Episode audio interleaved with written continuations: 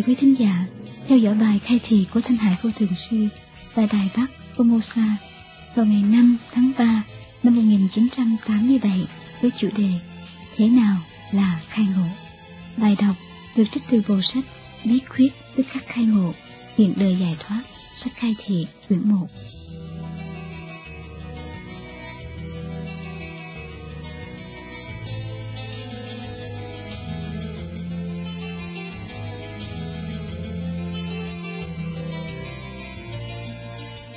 Chúng ta nghe nhiều người nói rằng họ nhìn thấy Phật, nhìn thấy Bồ Tát. Có chuyện đơn giản như vậy sao? Tôi không tin như vậy. Lúc Hòa Thượng Quảng Khâm còn tại thế, có một vị thiền sư đến nói với Ngài rằng ông ấy nhìn thấy Quán Thế Âm Bồ Tát. Tướng mạo rất trang nghiêm. Hòa Thượng Quảng Khâm cười và hỏi lại rằng Thật không? Có chuyện đơn giản như vậy sao? Hòa Thượng Quảng Khâm tu hành rất cao, Ngài biết rằng muốn thấy Phật, thấy Bồ Tát, không dễ như vậy. Hoa khai kiến Phật, hoa nở tượng trưng cho trí huệ khai mở. Hôm nay tôi sẽ giảng làm thế nào để khai mở trí huệ. Chúng ta thường nghe nói, hoa khai kiến Phật ngộ vô sanh. Vậy hoa khai là khai như thế nào? Hoa là gì? Quý vị có hoa không? Có biết hoa ở đâu không? Hoa là gì? Có người đáp, hoa là tâm của chúng ta. Tâm làm sao nở hoa? Thật ra cũng đúng, tôi chỉ nói cho vui thôi. Tâm của chúng ta ở đâu? Có người đáp, bao trùm cả vũ trụ. Tâm của quý vị lớn như vậy sao? Tôi không tin có cái hoa lớn như vậy, có thể bao trùm cả vũ trụ. Có người đáp, tâm của Phật tổ và tâm của chúng ta giống nhau. Làm sao có thể giống nhau được? Tiếng trả lời, Phật tâm bình đẳng. Phật tâm bình đẳng, nhưng tâm của quý vị không bình đẳng. Nếu là bình đẳng, quý vị sẽ phải nhìn phái nữ cũng giống như phái nam vậy. Bây giờ, quý vị còn cảm thấy giống nhau nữa không? Tiếng trả lời, bản chất của tâm, diện mục xưa nay vẫn giống nhau. Đúng, nhưng quý vị chưa tìm ra phải không? Đã, vâng. Vậy được rồi, chúng ta cùng đi tìm đóa hoa này. Trên thân thể của chúng ta có rất nhiều hoa, nhưng chúng ta sẽ không nói đến những đóa hoa bên dưới, vì hôm qua đã nói rồi. Mỗi một trung tâm trên thân của chúng ta cũng giống như hoa sen vậy. Cho nên, trong Kinh Lăng Nghiêm, Phật Thích Ca có nói, Ngài ngồi trên hoa sen ngàn cánh, rõ xen ngàn cảnh này có thể tìm thấy được ở thế giới thứ nhất. Nếu chúng ta tu hành đến tột đỉnh của thế giới thứ nhất, cũng là cái đỉnh nhà của thế giới thứ nhất, sẽ nhìn thấy được đóa sen ngàn cảnh này. Ở đây, chúng ta không nói đến cái thể nghiệm bên trong, để quý vị tự tu hành và tự hiểu biết lấy. Chủ yếu, tôi chỉ nói để quý vị hiểu rằng bên trong của chúng ta có rất nhiều hoa sen Nơi đây, Thanh Hải Vô Thượng Sư chỉ vào mắt trí huệ. Cũng có hoa sen, nhưng phải dùng mắt trí huệ mới có thể thấy được, không thể nhìn bằng mắt thịt mà thấy.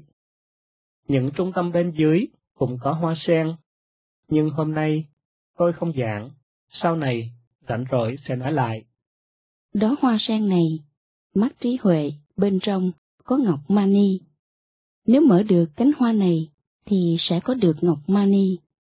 Phật nhãn hay mắt trí huệ đều đồng một nghĩa. Điều này cũng như hoa nở vậy. Hoa nở tức là mắt trí huệ nở, hoặc ý nói là khai ngộ. Những vị thầy ngày xưa dùng rất nhiều ngôn từ xác thực để diễn tả sự vật. Bây giờ, nếu tôi nói, hoa nở ở nơi đây, mắt trí huệ, thì quý vị sẽ không biết và cũng không thấy hoa ở đâu. Nhưng nếu tôi nói với học trò họ sẽ biết. Bởi vì trong số học trò có những người tự họ đã nhìn thấy hoa, thấy được cánh hoa nơi này nở ra sao. Lúc này, giả thử như quý vị tin những lời tôi vừa mới nói, là ở nơi đây có một đóa hoa sen. Lúc hoa nở thì chúng ta sẽ thấy được Phật. Thấy Phật không phải là thấy hình dáng của Phật A-di-đà. Dĩ nhiên, là cũng có thể nhìn thấy được hình tướng của Ngài, hoặc thấy được hình tướng của Quán Thế Âm Bồ Tát. Nhưng những điều này đều là giả tạo. Hoa khai kiến Phật là thấy được Phật gì? Là thấy được Phật tánh của chúng ta, thấy được bản lai diện mục của chúng ta, nên mới gọi là hoa khai kiến Phật. Phật tánh này là gì vậy? Quý vị có ai biết không? Quý vị đều biết. Đạo Phật có một câu thần chú Om Mani Padme Hum. Ý muốn nói là gì? Là chỉ đến Ngọc Mani ở trong hoa sen. Ý nghĩa của câu chú là như vậy. Mani là Ngọc Mani. Padme là hoa sen.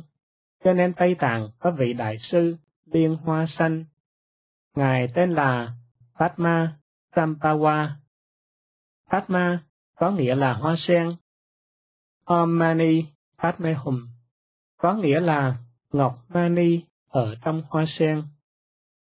Cho nên, không phải chúng ta niệm Om Mani Padme Hum thì sẽ có được linh cảm. Chúng ta cần phải hiểu rõ hàm ý thâm sâu của lời chú. Các vị thiền sư hoặc đại sư thời trước nói đến bài chú này, mục đích là để thức tỉnh học trò của họ, để họ đừng quên Bảo Ngọc nằm trong hoa sen. Ngày ngày cần phải chuyên tâm tu hành theo pháp môn này. Tu hành nơi Bảo Ngọc, tu hành trong hoa sen đó. Chẳng hạn như, có những lời giảng chỉ có học trò của tôi nghe mới hiểu. Nếu giảng ở nơi đây, quý vị nghe sẽ không hiểu. Có những lúc tôi không cần phải nói, chỉ dùng tay ra dấu thì học trò họ sẽ hiểu ngay, bởi vì giữa thầy trò có rất nhiều mật ước với nhau. Sau khi truyền pháp, tôi không đặc biệt dạy họ thêm điều gì mới. Nếu họ gặp phải vấn đề gì, tôi chỉ cần dùng tay ra dấu. Họ sẽ hiểu và vấn đề liền được giải quyết, không cần phải nói gì. Hoặc có những học trò gặp những vấn đề gì khác, tôi bảo họ niệm Phật. Quý vị là những người chưa được truyền tấm ấn. Nhất định sẽ nghĩ rằng tôi kêu họ niệm Nam Mô A Di Đà Phật. Nên quý vị cũng sẽ niệm Nam Mô A Di Đà Phật. Sự thật, điều này ngoài dụng ý của tôi. Bởi khi tôi nói niệm Phật, là nói cho học trò của tôi nghe, và họ sẽ hiểu niệm Phật gì, niệm làm sao, không phải dùng miệng để niệm. Cách niệm này không phải là niệm Phật chân chánh. Những người không thọ Pháp, đương nhiên không thể hiểu được. Cùng một đạo lý đó, nếu chúng ta âm thầm đọc kinh mặc niệm Om Mani Padme Hum, cho rằng câu thần chú này thật là thần bí và cần phải niệm. Nhưng sau niệm đã lâu mà không có cảm ứng gì. Rất có thể, nếu chuyên tâm niệm, thì một ngày nào đó có thể có một chút cảm ứng. Nguyên do có cảm ứng, thật ra là vì chuyên tâm, chứ không phải vì câu chú đó có linh cảm. Ngày xưa, các vị đại sư truyền câu chú này là để thức tỉnh học trò của họ tu hành. Vì sao gọi là bí chú? Bởi vì chỉ có học trò của họ mới hiểu, người ngoài không thể hiểu được, nên mới thành bí chú. Chẳng hạn, tôi nói niệm Phật, đối với đồ đệ của tôi, đó là bí chú. Ví dụ, học trò của tôi có vấn đề gì, nhưng vì bận việc, không thể đích thân đến gặp tôi, mà nhờ người đồng tu đến hỏi tôi. Tôi nói, Về nói với người đó, hãy niệm Phật, đó là bí quyết tốt nhất. Người này về sẽ thức tỉnh người bạn mình niệm Phật. Cũng có thể, tôi sẽ nói, đặt tâm ở chính giữa. Họ sẽ hiểu ngay. Nhưng nếu nói cho người ngoài nghe, họ sẽ không hiểu đặt tâm ở chính giữa nghĩa là gì. Chính giữa là ở đâu? Tâm ở đâu? Tại sao lại đặt tâm ở chính giữa? Hiểu không nổi. Cho nên, đối với chúng ta, câu nói ấy là bí chú, vì nó rất có lợi ích. Mỗi một ngày, nếu ghi nhớ bí chú này, thì sự tu hành sẽ tiến bộ rất mau lẹ. Điều này không có nghĩa là kêu nó niệm. Tâm đặt ở chính giữa, tâm đặt ở chính giữa, tâm đặt ở chính giữa. Là bí chú mà vì người ấy ghi nhớ và hiểu rõ lời chú, đó mới thật là niệm chú. Cũng cùng một ý nghĩa như vậy, những vị thiền sư thời xưa rất có thể dạy học trò của họ Om Mani Padme Hum. Thật ra, đây chỉ là một chỉ thị ngắn gọn của vị thầy đối với đồ đệ. Chỉ có thầy trò với nhau mới hiểu rõ mật ngữ này, bởi vì học trò của họ có vấn đề, tu không tiến bộ, quên mất phải tu bằng cách nào. Lúc tu hành, tâm rối loạn, cho nên mới chỉ bảo học trò Om Mani Padme Hum, tức ngọc quý trong hoa sen, để tâm trong hoa sen mới có thể tìm thấy được Bảo Ngọc. Ý muốn thức tỉnh học trò tu tập theo pháp môn của họ, học pháp môn Bảo Ngọc trong hoa sen. Nhưng cho đến bây giờ, chúng ta vẫn chưa hiểu ý nghĩa sâu xa của lời chú. Cả ngày cứ niệm Om Mani Padme Hum, không có một chút lợi ích nào, thật vô dụng. Tôi bảo đảm là vô ích. Muốn viết bao nhiêu tờ giấy cũng được, vì không hiểu rõ ý nghĩa thầm thâm vi diệu pháp này, không hiểu hàm ý thâm sâu xa của các vị đại sư ngày xưa, cho nên tu không đạt. Còn nữa, chẳng hạn lúc chúng tôi tổ chức thiền thất, có rất nhiều người ngồi thiền chung với nhau. Khi tôi thấy người này có vấn đề này, người kia có vấn đề nọ, lúc đi ngang qua, tôi nói với người này, Niệm Phật, hiểu không? họ sẽ liền niệm Phật, vì tôi thấy tâm của người đó bị phân tán, nên kêu họ niệm Phật.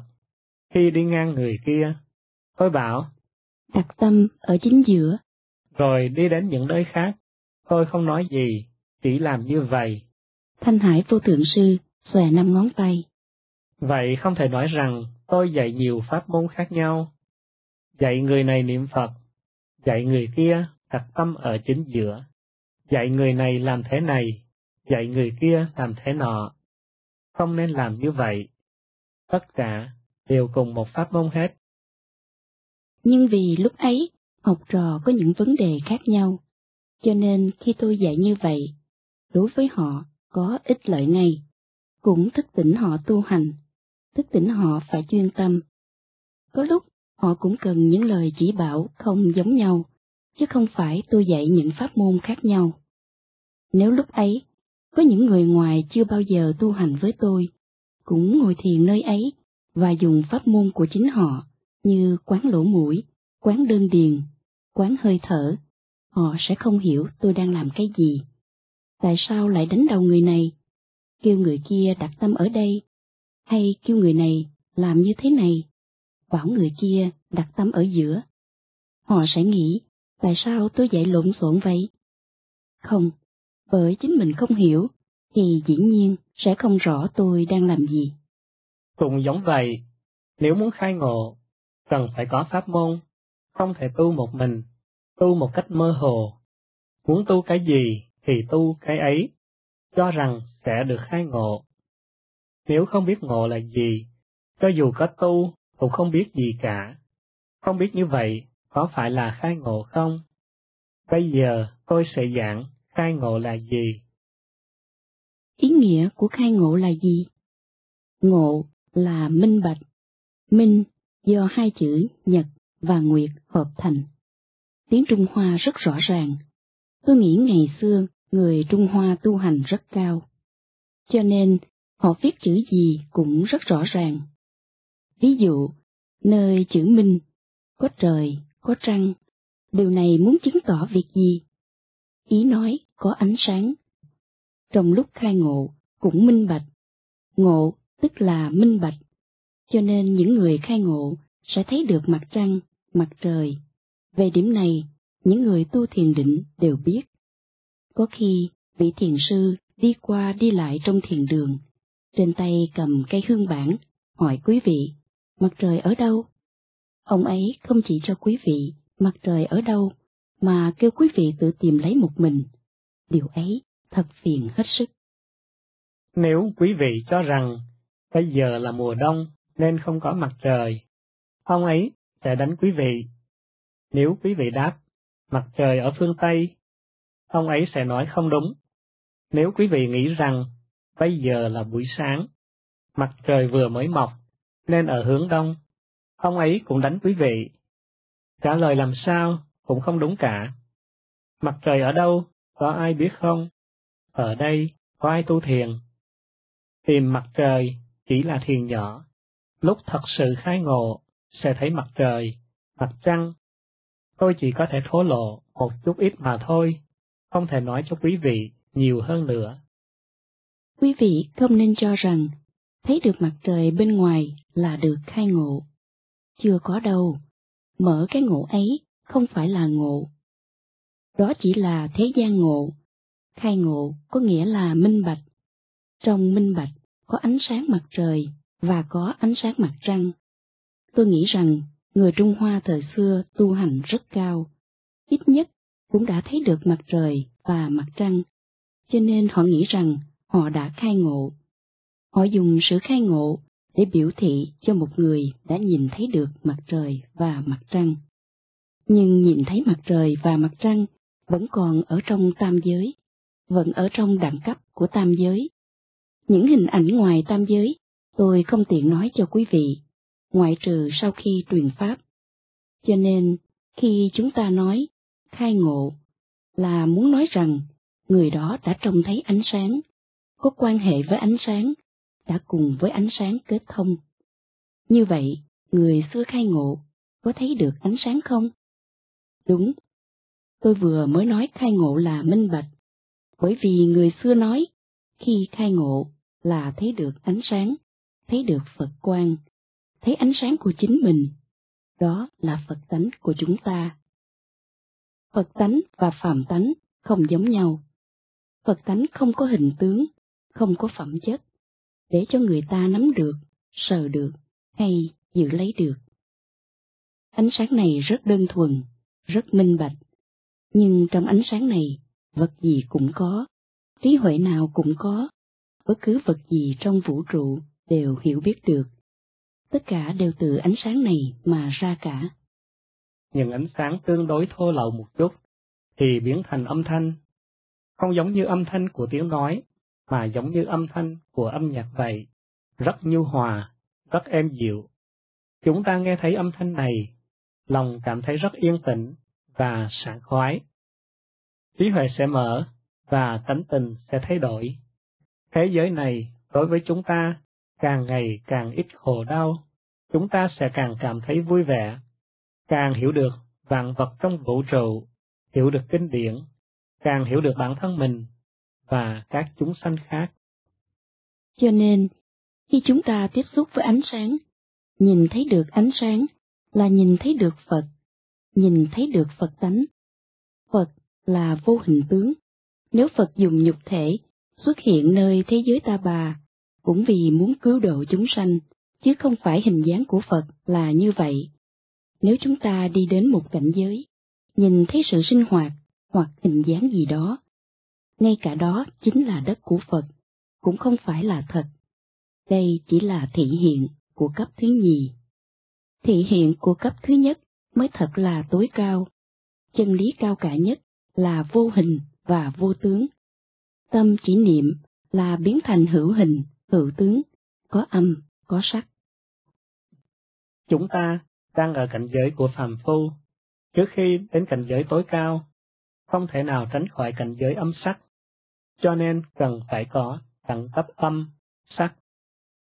Nhưng tuyệt đối không phải là âm sắc vật chất, mà muốn ám chỉ đến âm sắc nội tại. Âm sắc của những cảnh giới cao, rất vi tế, mắt của kẻ phàm phu nhìn không thấy, tai của kẻ phàm phu nghe không đến. Đó mới thật là âm sắc, không phải thứ âm sắc biểu lộ bên ngoài. Ngay cả loại âm sắc rất vi tế, cũng chưa phải là cứu cánh. Tuy nhiên, nếu không dựa vào từng bậc, từng bậc của cầu thang, từ từ bước lên, chúng ta không thể nào từ chốn phàm phu nhảy lên nơi A Nậu Đa La Tam Miệu Tam Bồ Đề. Cho nên, loại ánh sáng ấy và loại âm thanh nội tại, nhu hòa ấy, là những bậc thang dẫn dắt chúng ta đi lên. Trong Kinh Lăng Nghiêm, có đề cập đến âm lưu. Phật Thích Ca nói, Phật Bồ Tát nương vào cái âm lưu này xuống cứu độ chúng sanh. Chúng sanh dựa vào cái âm lưu này lên thành Phật. Quý vị có đọc qua chưa? Một câu nói rất ngắn, rất có thể quý vị đã đọc nhưng không để ý đến. Âm lưu là con đường của âm thanh. Đức Phật giảng rất rõ ràng. Phàm phu vì không có thể nghiệm nên đọc không hiểu. Ví dụ, một người chưa bao giờ nhìn thấy máy bay, nếu chúng ta nói đến tên máy bay, họ không thể nào tưởng tượng ra được. Trong Kinh Lăng Nghiêm cũng đề cập đến những thể nghiệm tu hành của 25 vị Bồ Tát. Tất cả đều cho biết khi khai ngộ, họ đều nhìn thấy ánh sáng. Tuy ánh sáng không giống nhau, nhưng đều có ánh sáng.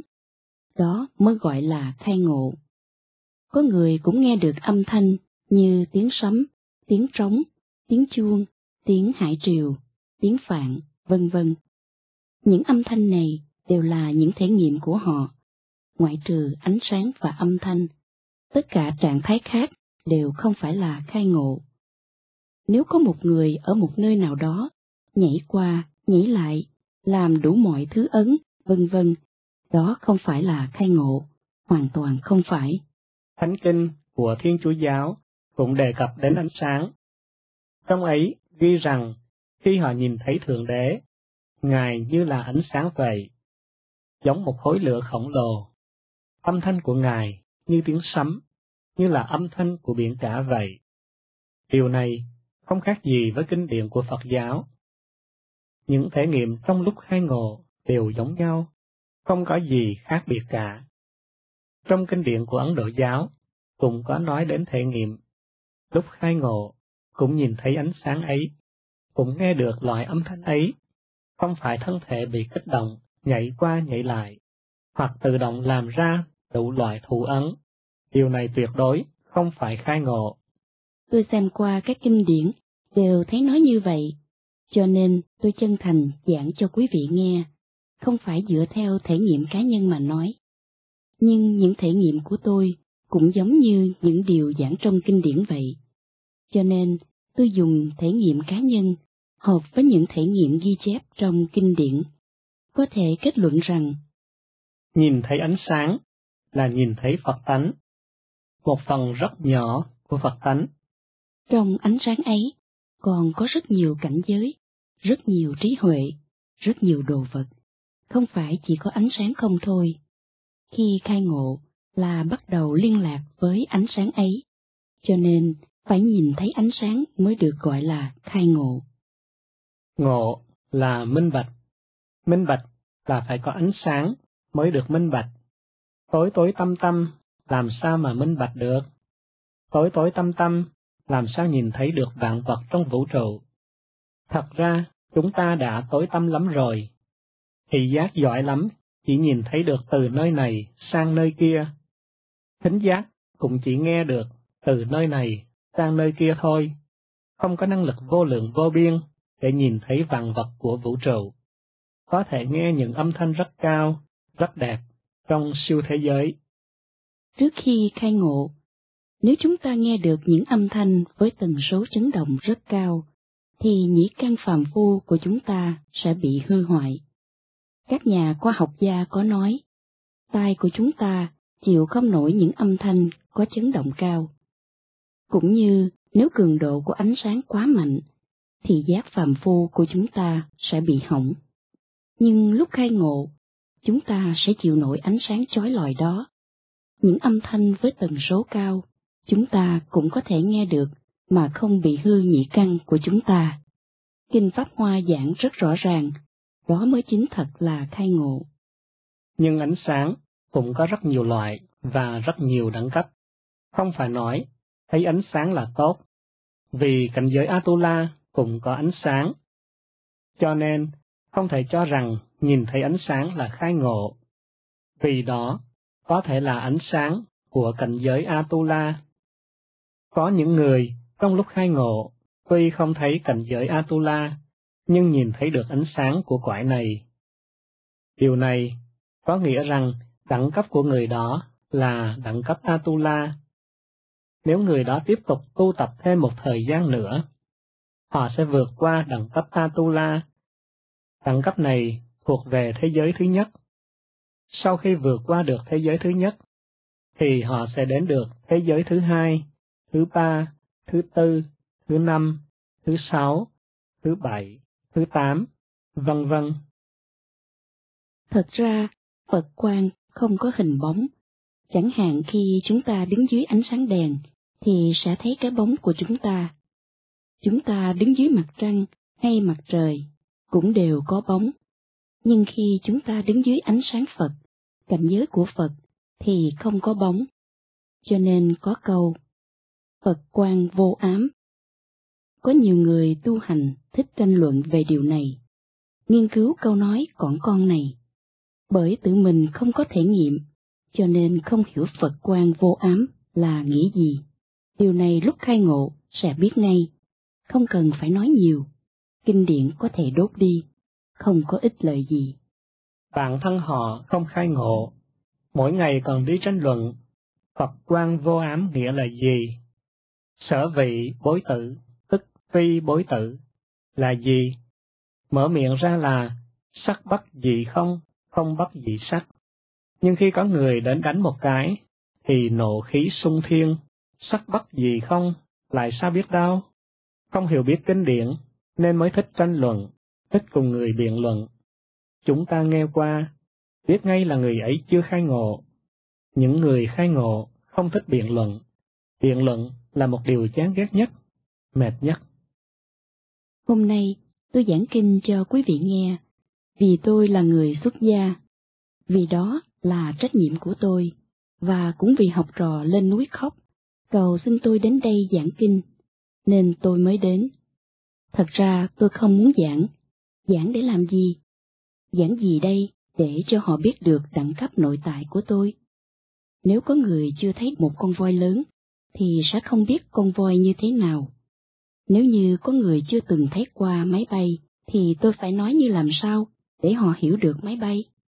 Dùng thứ ngôn ngữ cực kỳ giới hạn của phàm phu, thì có thể nói gì cho quý vị hiểu được.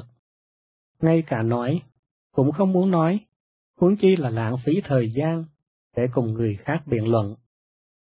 Cho nên, những người thích biện luận, quý vị biết ngay là đẳng cấp của họ ở đâu. Những người có đẳng cấp thấp rất thích biện luận. Cái gọi là sắc bất gì không, không bất gì sắc, có nghĩa lý gì? Cùng nhau biện luận một hồi, đến đỏ mặt tía tai, cả hai đều cho rằng mình mới là người đúng nhất. Rốt cuộc, lại trở thành hai kẻ thù. Điều này cũng chỉ bởi vì chưa có khai ngộ mà ra. Lúc khai ngộ, sẽ hiểu được ngay Phật quan vô ám nghĩa là gì. Không cần phải tranh luận, cũng không cần phải nói gì. Rất có ít điều cần phải nói, vì có nói, người ta cũng không cho là phải. Bởi vậy, càng khai ngộ, lại càng không muốn nói. Hôm nay tôi rất mệt, muốn được ở trên núi ngủ. Tôi than phiền với họ. Thanh Hải Vô Thượng Sư chỉ học trò. Tại sao lại thỉnh tôi đi giảng kinh? Phải giảng gì đây? Nhưng quân tử bất hí ngôn, bởi vì hôm ấy, thấy họ thành ý thành tâm, cho nên khi họ vừa mở miệng là tôi lập tức bằng lòng giảng ngay một tuần lễ. Lời nói đã phát xuất ra, hôm nay không thể nào thâu lại. Nhiều lúc, tôi vì cao hứng nên mới thuận miệng nhận lời. Nói xong, thì cảm thấy hối hận.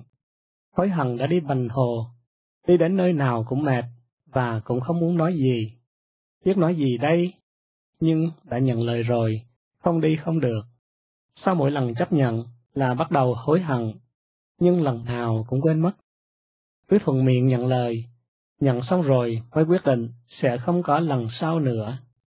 Rồi đến khi họ đến năn nỉ. Sư phụ ơi! Sư phụ ơi! Tôi lại quên nữa, lập tức đáp lời. Sư phụ giảng, sư phụ sẽ đi giảng. Nhưng một lúc sau, lại cảm thấy tốt nhất là lên núi ngủ. Tôi vừa mới giảng ánh sáng có hai loại. Mỗi thế giới có một loại ánh sáng đặc biệt, màu sắc rất đặc biệt, phẩm chất cũng rất đặc biệt. Nếu không có minh sư truyền pháp, chỉ đạo, thì khi nhìn thấy ánh sáng, chúng ta sẽ không nhận biết được đẳng cấp của chúng ta đang ở đâu, và cũng không biết đây là cảnh giới cao hay thấp. Ví dụ, nói chúng ta thấy ánh sáng của thế giới thứ nhất, hoặc ánh sáng của thế giới thứ hai. Điều này cũng chẳng có gì đáng kể. Hoặc chúng ta vô tình nghe được âm thanh gì đó, chẳng hạn như tiếng sấm, tiếng trống, tiếng chuông, hải triều âm, sư tử rống, vân vân. Trong kinh điển Phật giáo, có nói đến những loại âm thanh này, và điều này cũng chẳng có gì đáng nói. Trong Thánh Kinh cũng có nói. Lúc họ nhìn thấy Thượng Đế, tiếng nói của Ngài như tiếng sấm, mắt của Ngài như ánh lửa khổng lồ. Điều này, ý muốn nói là ánh sáng rất chói chang, nhưng vì ngôn ngữ bất đồng, nên khi diễn đạt không giống nhau. Cho nên khi nhìn thấy ánh sáng, hoặc nghe thấy âm thanh, mới thật là khai ngộ. Thiên Chúa Giáo thì nói thấy được Thượng Đế, còn Phật Giáo thì gọi là hoa khai kiến Phật. Phật là ý chỉ Phật tánh. Nếu quý vị chưa từng được minh sư truyền Pháp, nghe tôi nói về tiếng sấm, tiếng trống, tiếng hải triều âm, tư tự rống, vân vân, có thể cho rằng đó là một điều kỳ diệu, là ta đã khai ngộ, nhưng đến ngày mai, muốn khai ngộ thì không còn nữa. Cái ngộ này chỉ vô tình chớm nở mà thôi. Người Âu là chúng tôi có một câu thành ngữ, chó ngáp phải rồi, nghĩa là hoàn toàn vô tình mà thôi. Nếu đột nhiên nghe được âm thanh hay nhìn thấy được một chút ánh sáng, lại cho rằng chúng ta đã khai ngộ rồi. Không có đâu. Cùng lắm, cũng có thể nói là khai ngộ, nhưng chỉ một phút giây khai ngộ, thì cũng chẳng ích lợi gì, không đủ dinh dưỡng. Nói rằng sữa rất tốt, nhưng nếu chúng ta chỉ uống có một muỗng canh, cũng có thể biết sữa là gì, cũng thưởng thức qua mùi vị của sữa. So với những người chưa khai ngộ thì có biết hơn, ít nhất cũng biết được sữa là gì. Nhưng như vậy có đủ dinh dưỡng không? Quý vị cho đứa bé uống một muỗng canh sữa bò, một ngày cho, nhưng nghỉ hai ba ngày, như vậy đứa bé có sống được không? Đương nhiên là không.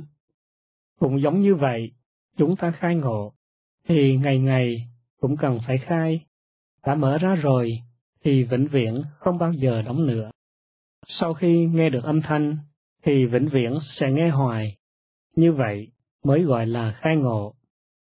Nơi đây, ngoại trừ các đồng tu của chúng tôi, quý vị có ai có được thể nghiệm những hoàn cảnh như vậy không? Không có. Như vậy là chưa có khai ngộ. Ngẫu nhiên nhìn thấy được ánh sáng, nhìn thấy được Bồ Tát, nghe thấy được âm thanh. Điều này chẳng có gì đáng nói, chỉ là ảo tưởng mà thôi. Đây là mèo mù bắt được chuột, chứ không phải do cố công gắng sức mà được. Bởi vì chú mèo không trông thấy chuột ở đâu, chỉ ngẫu nhiên bắt phải mà thôi. Những người thật sự khai ngộ cũng giống như một con mèo, ngày nào cũng bắt được chuột cả, tùy tiện muốn bắt một con, hai con, ba con đều được cả, đó mới là khai ngộ. Cho dù khai ngộ như vậy, cũng chẳng phải là điều trọng đại. Ví dụ, mỗi ngày đều nghe được tiếng sấm, tiếng hải triệu âm, cũng chẳng có nghĩa lý gì. Đây vẫn là âm thanh của đẳng cấp thấp, rất thấp, vẫn còn ở trong tam giới. Ngay cả thế giới thứ ba cũng chưa đến, đừng nói chi đến ngoài tam giới. Ngoài tam giới còn có những âm thanh khác, ánh sáng khác, cảnh giới khác. Nhưng nếu như không có phương pháp, không có thầy, chúng ta sẽ không biết được. Nghe kinh điển không chưa đủ, tại sao lại không đủ? Những điều ghi lại trong kinh điển là thể nghiệm của những người vừa mới tu hành ngày xưa ghi lại. Ví dụ như Phật Thích Ca truyền Pháp cho năm người, sáu người hoặc một trăm người. Lúc ấy, các vị này viết xuống những thể nghiệm của chính họ. Trong lúc truyền Pháp họ thấy gì, nghe gì, và sau này trở thành kinh điển.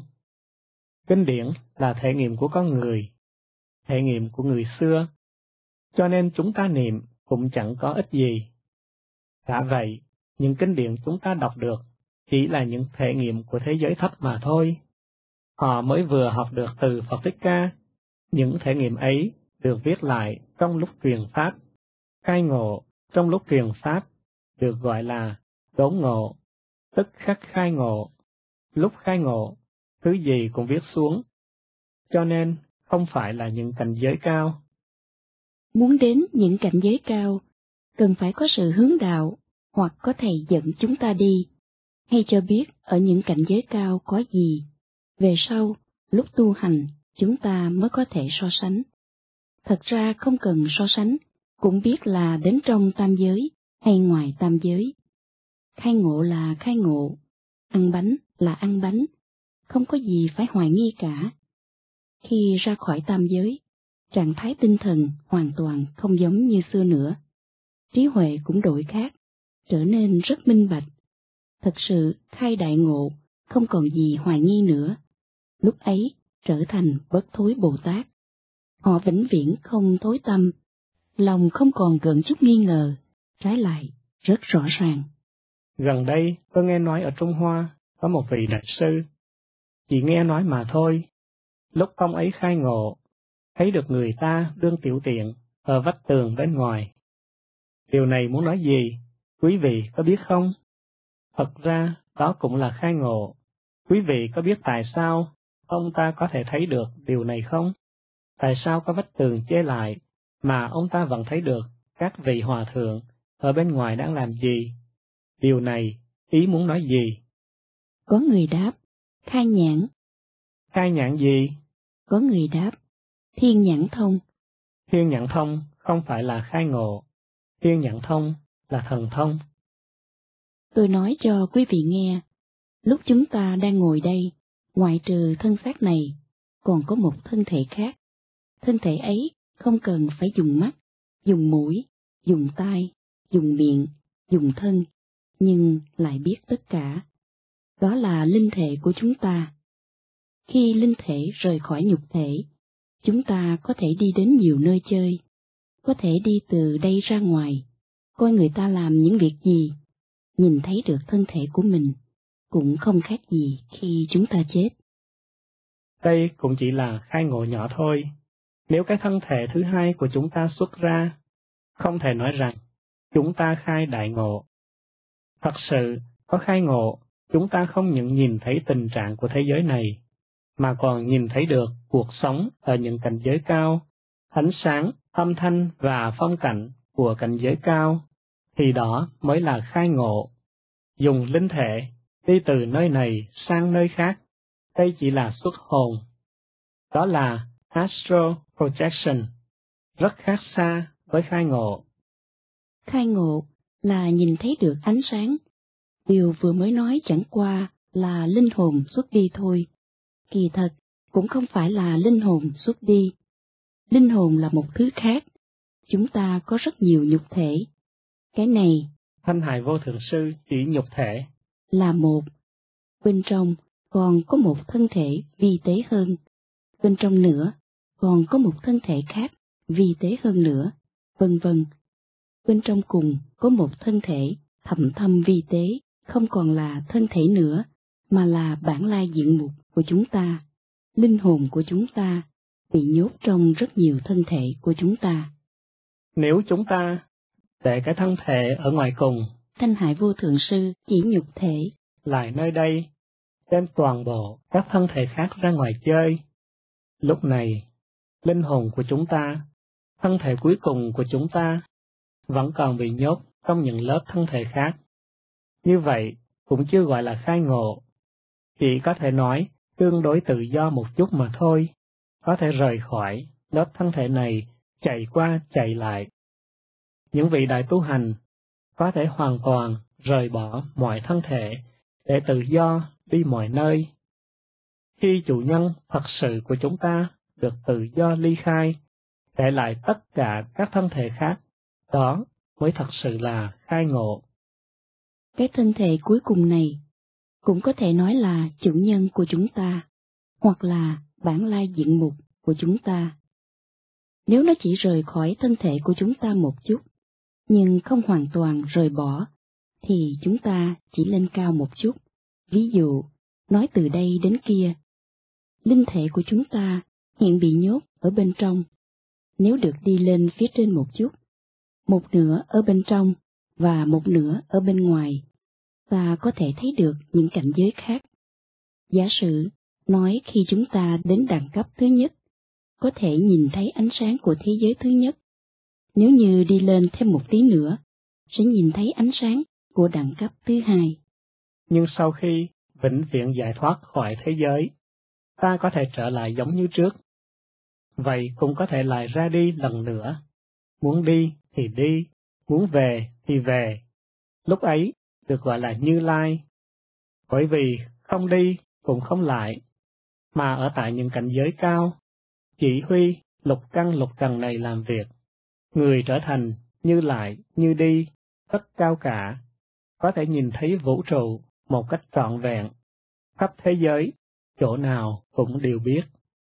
Nếu chúng ta khẩn cầu các vị này, họ sẽ biết ngay, vì họ không phải ở trong một căn phòng nho nhỏ, mà họ ở trên trần nhà.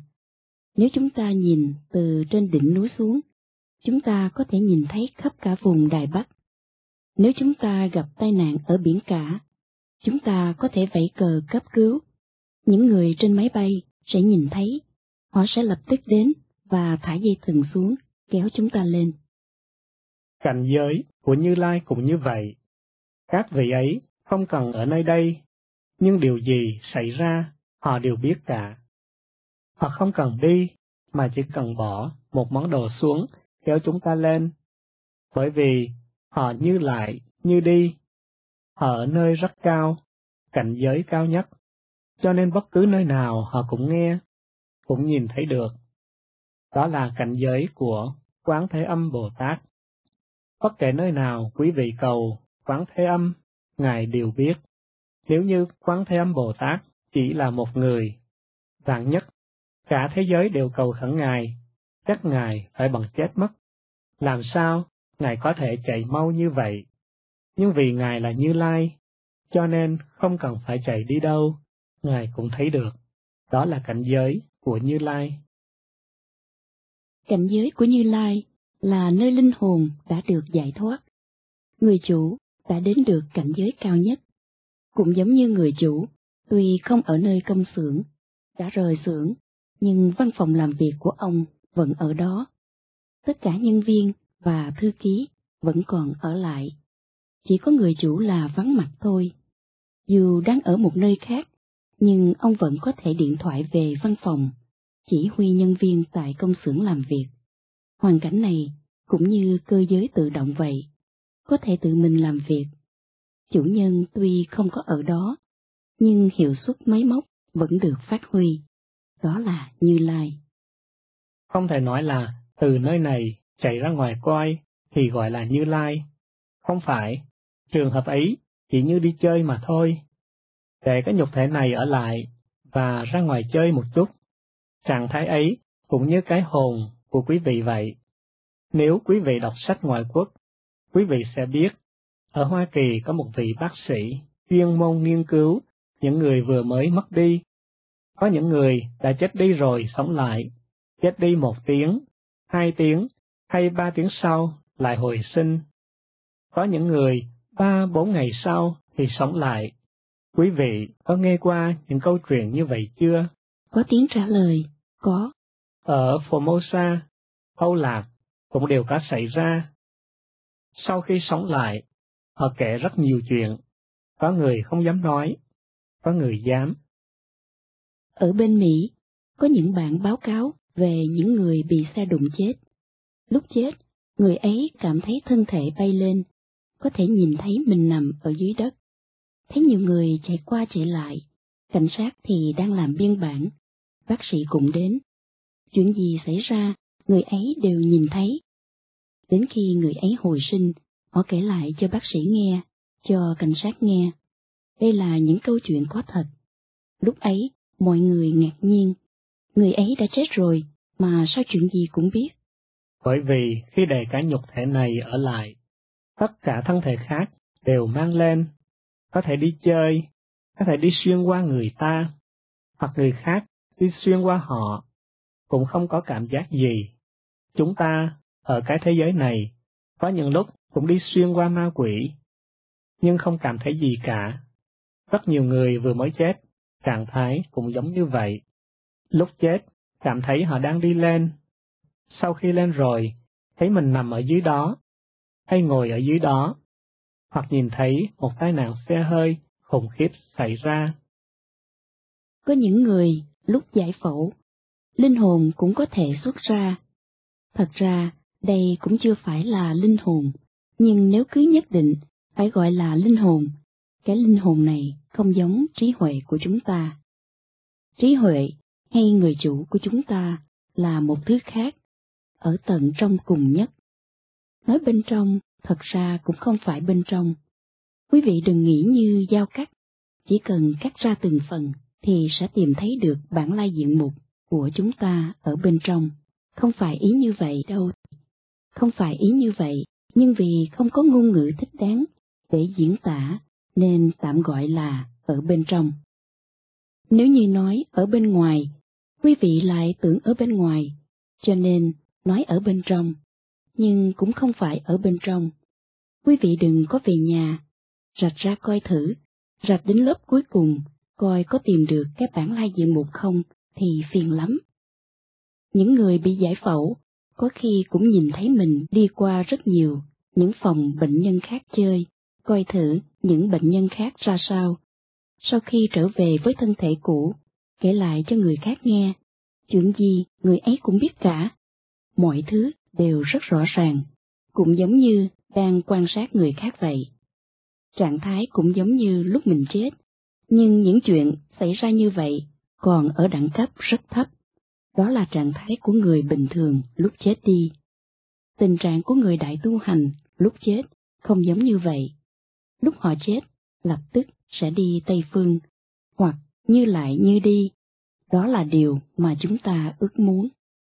Chúng ta không muốn như trạng thái của hồn quỷ. Trạng thái ấy, mỗi người bình thường đều có thể biết được, ngoại trừ những người rất độc ác. Lúc chết, lập tức đi xuống địa ngục, nên mới không biết. Vì họ không được ở lại thế giới ta bà, không được chạy tới chạy lui, nhìn lại thân thể của mình, hoặc nhìn những người thân còn lại. Có những người sau khi chết, vẫn ở lại nhà của họ, đi tới, đi lui, cùng với người thân của họ nói chuyện, hay đụng vào thân thể, nhưng những người thân của họ không biết, nên họ cảm thấy rất đau khổ. Chính người đã chết ấy cũng không biết rằng mình đã chết. Họ nhìn lại thân thể của họ cũng giống như trước vậy. Tại sao lại chết? Nhưng khi họ nói chuyện, không ai nghe được. Họ muốn ăn, cũng không ai biết. Họ làm gì, cũng không ai hay. Có khi, nếu người ấy tạo một sức thật mạnh, chúng ta mới có thể nghe được một chút, tưởng rằng có ai đang làm chuyện gì đó, cho nên có người nói có ma, có quỷ. Những hồn quỷ này thường đập cửa phát ra tiếng động thình lình, hoặc làm ly tách kêu len ken, hoặc nhảy múa trên giường. Đây là những sự thật đã xảy ra, vì có khi họ tức giận, nói chuyện cả ngày mà chẳng ai thèm nghe. Người ấy muốn vỗ về vợ, bà ấy cũng không cảm nhận được gì. Có lúc còn đem bàn tay về nhà nữa, làm nhiều điều ở trước mặt người chết, khiến người ấy rất tức giận. Chỉ biết dùng tất cả sức mạnh gây ra một chút tiếng động để cho chúng ta biết họ đang có mặt, mà mọi người không sao thấy được họ. Có người có phước báo lớn hơn một chút, lực lượng lớn hơn một chút, có thể biến thành như nhục thể, xuất hiện trong chốc lát, hay trong một khoảng thời gian, để cho chúng ta trông thấy, chúng ta sẽ kêu lên. Chào ơi, có ma! Đây là những chuyện có thật xảy ra. Chúng ta không muốn trở thành những loài ma quỷ cô đơn như vậy. Cả ngày nói chuyện cũng không ai nghe. Muốn báo cáo điều gì cũng không ai hay. Vừa mới chết mà vợ mình đã dẫn bạn trai về nhà.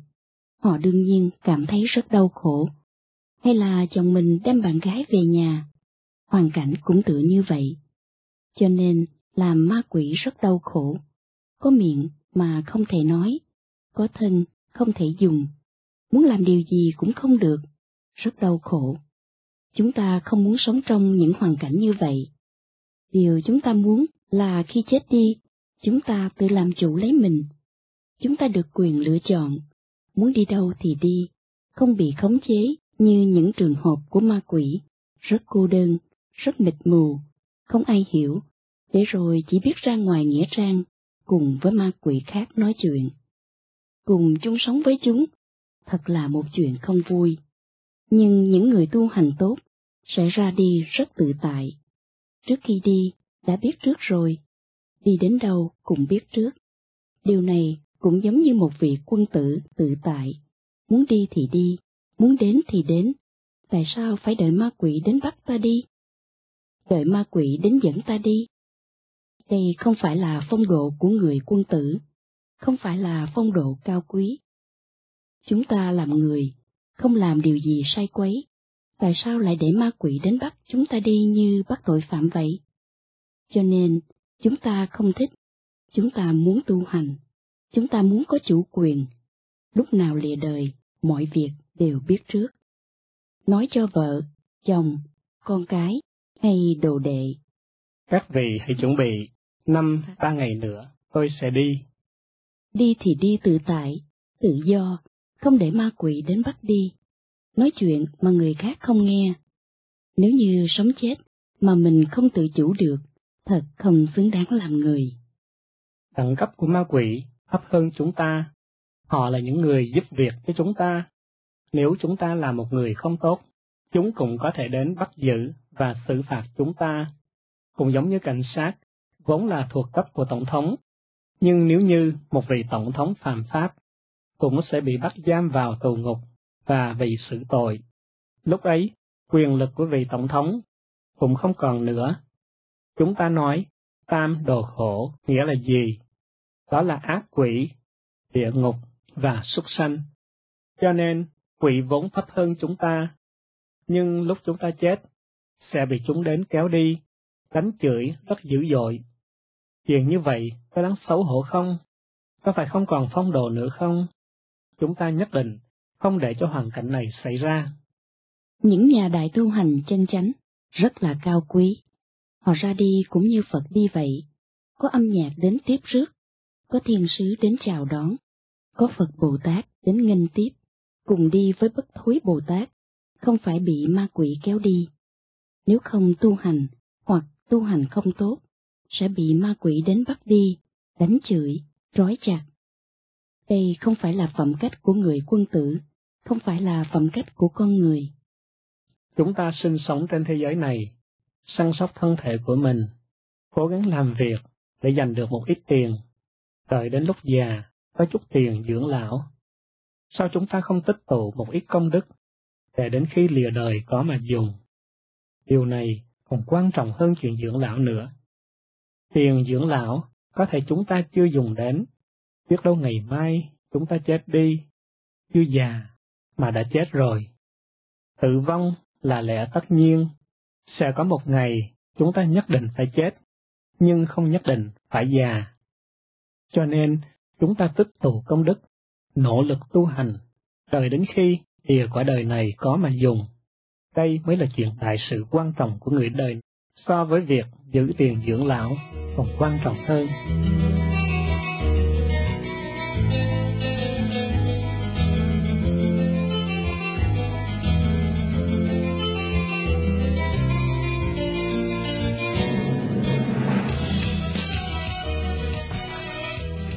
Sau đây, kính mời quý khán giả theo dõi phần vấn đáp giữa Thanh Hải của Thường Sư và Chính Chúng trong buổi khai thị tại Đài Bắc, Formosa vào ngày 5 tháng 3 năm 1987 với chủ đề Thế nào là khai ngộ? Bài đọc được trích từ bộ sách Bí quyết tức khắc khai ngộ, hiện đời giải thoát, sách khai thị, quyển 1.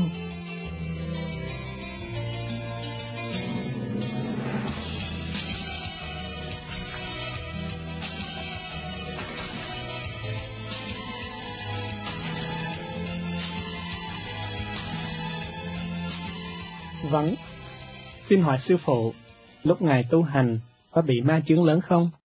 Đáp, lúc tôi tu hành cũng có ma chướng, làm sao không có được? Ngài có thể nói một chút được không? Ma chướng của tôi, nói cho quý vị nghe để làm gì? Vâng, như vậy xin hỏi, những trợ duyên của ngài lúc tu hành là gì? Đáp, học trò của tôi là ngoại lực của tôi, là trợ duyên của tôi, bởi vì họ không để cho tôi đi. mà chướng cũng không có gì đáng nói. mà chướng đùa rất vui. Ít nhất đối với tôi cũng rất vui, cho nên không có gì đáng nói. Hết chuyện rồi. Ma chướng có thể giúp chúng ta tăng thêm một chút định lực, nếu khắc phục được. Ma chướng đối với chúng ta cũng có sự giúp ích, nếu không khắc phục được, đó mới là điều phiền phức. Thật ra ma chướng cũng không có gì là ma chướng. Đối với tôi không có gì cả, chỉ là một hiện tượng của thế giới mà thôi. Không có chuyện gì, tôi có thể tu hành ở bất cứ nơi nào. Vâng, lúc ngồi thiền nghe được âm thanh nhỏ, con đọc sách có nói đừng chấp vào âm thanh. Điều đó có đúng không? Đáp. Vì có những âm thanh không tốt, có những âm thanh tốt. Nếu âm thanh mà quý vị thích ở những cảnh giới rất thấp, đối với quý vị đương nhiên là không tốt, cho nên nói không nên chấp. Ví dụ, có người học trò nói với tôi. Sư phụ, con nghe được nhiều âm thanh rất hay. Tôi sẽ nói. Âm thanh nọ, đẳng cấp không cao, ngươi đừng có nghe, ngươi phải nghe âm thanh kia. Nhưng người này không thích, cứ nói. Âm thanh này nghe hay hơn âm thanh kia. Lúc này, tôi mới nói với họ. Đừng có chấp, âm thanh kia tuy nghe không hay, nhưng lại ở cảnh giới cao hơn. Cho nên, đối với quý vị, đọc sách là vô ích, vì sách là do người tu hành ghi chép lại, có ích lợi cho riêng họ. Sư phụ của họ dạy họ làm gì, rất có thể họ viết lại để về sau đọc. Hay sư phụ của họ viết thư cho họ, dạy họ làm sao. Còn quý vị không hiểu mình nghe được những âm thanh gì, bởi vì không có minh sư chỉ dạy. Quý vị có phải học pháp môn quán âm không? Người hỏi trả lời, không. Có phải tự nhiên nghe được phải không? Người hỏi trả lời, con nghe được lúc niệm chú Đại Bi. Đôi khi, chúng ta cũng tình cờ nghe được âm thanh, nhưng không có thầy chỉ dạy, chúng ta không biết được âm thanh ấy tốt hay xấu. Vì vậy, tốt nhất là không nên chấp đến nó, bởi vì có rất nhiều âm thanh, quý vị không biết cảnh giới của nó ở đâu. Vâng, màu sắc của ánh sáng là như thế nào? Làm thế nào để phân biệt được đẳng cấp của ánh sáng? Đáp, câu hỏi này không thể giảng được ở đây. Có rất nhiều trường hợp, tôi không thể nào, trong một khoảng thời gian ngắn, mà có thể giảng rõ ràng được. Sau khi truyền pháp, tôi có thể tùy theo tình trạng của mỗi người mà chỉ bảo. Đây thuộc về chuyện bên trong, tôi không thể ở nơi đây giảng cho quý vị nghe được. Vâng, chị của con nói, chị ấy nhìn thấy được những người tu hành mặc áo đen hay áo trắng mà mắt của chúng ta không nhìn thấy được. Đáp, việc này xảy ra rất nhiều. Trong không gian của chúng ta có rất nhiều chúng sanh vô hình, có rất nhiều người có thể thấy được, ngay cả chó cũng có thể thấy được ma. Chúng ta thấy nó sủa câu câu, sủa không ngừng, mà chung quanh ta lại thấy không có ai. Còn nó thì nhe răng, động móng vuốt rất dữ dội, bởi vì mắt của nó có thể thấy được chúng sanh vô hình, hoặc là ma, hoặc như quý vị nói, hắc bạch. Nếu là đen, biểu thị đó không phải thuộc người tu hành, những người tu hành rất sáng. Vâng, những người ở nhà không biết phải học pháp môn gì, tu hành như thế nào thì tương đối tốt, làm thế nào để tu pháp môn quán âm? Đáp Điều thứ nhất của tu hành là đạo đức, phải giữ ngũ giới, không sát sanh, không trộm cướp, không tà dâm, không nói láo, không uống rượu. Giới không uống rượu, gồm cả không hít chất độc, không hút thuốc. Nhìn bất cứ người nào cũng không được khởi dục tánh của mình lên, hoặc xem phim ảnh có tánh cách bạo lực, hoặc đọc sách báo đồi trụy. Không sát sanh, bao gồm không gián tiếp giết. Điều này ý nói phải ăn chay, còn phải niệm Phật, A-di-đà. Những người tại gia có thể tu các pháp môn khác, tùy ý quý vị. Những đồ đệ tại gia của tôi đều tu pháp môn quán âm. Nếu quý vị muốn tự giải thoát, có thể đến học, tôi sẽ dạy cho quý vị.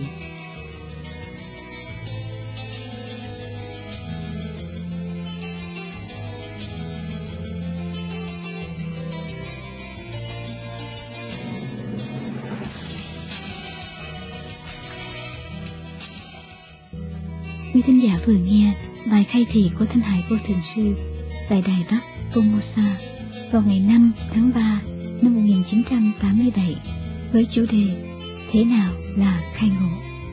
Bài đọc được trích từ bộ sách Bí quyết tức khắc khai ngộ, hiện đời giải thoát, sách khai thị, quyển 1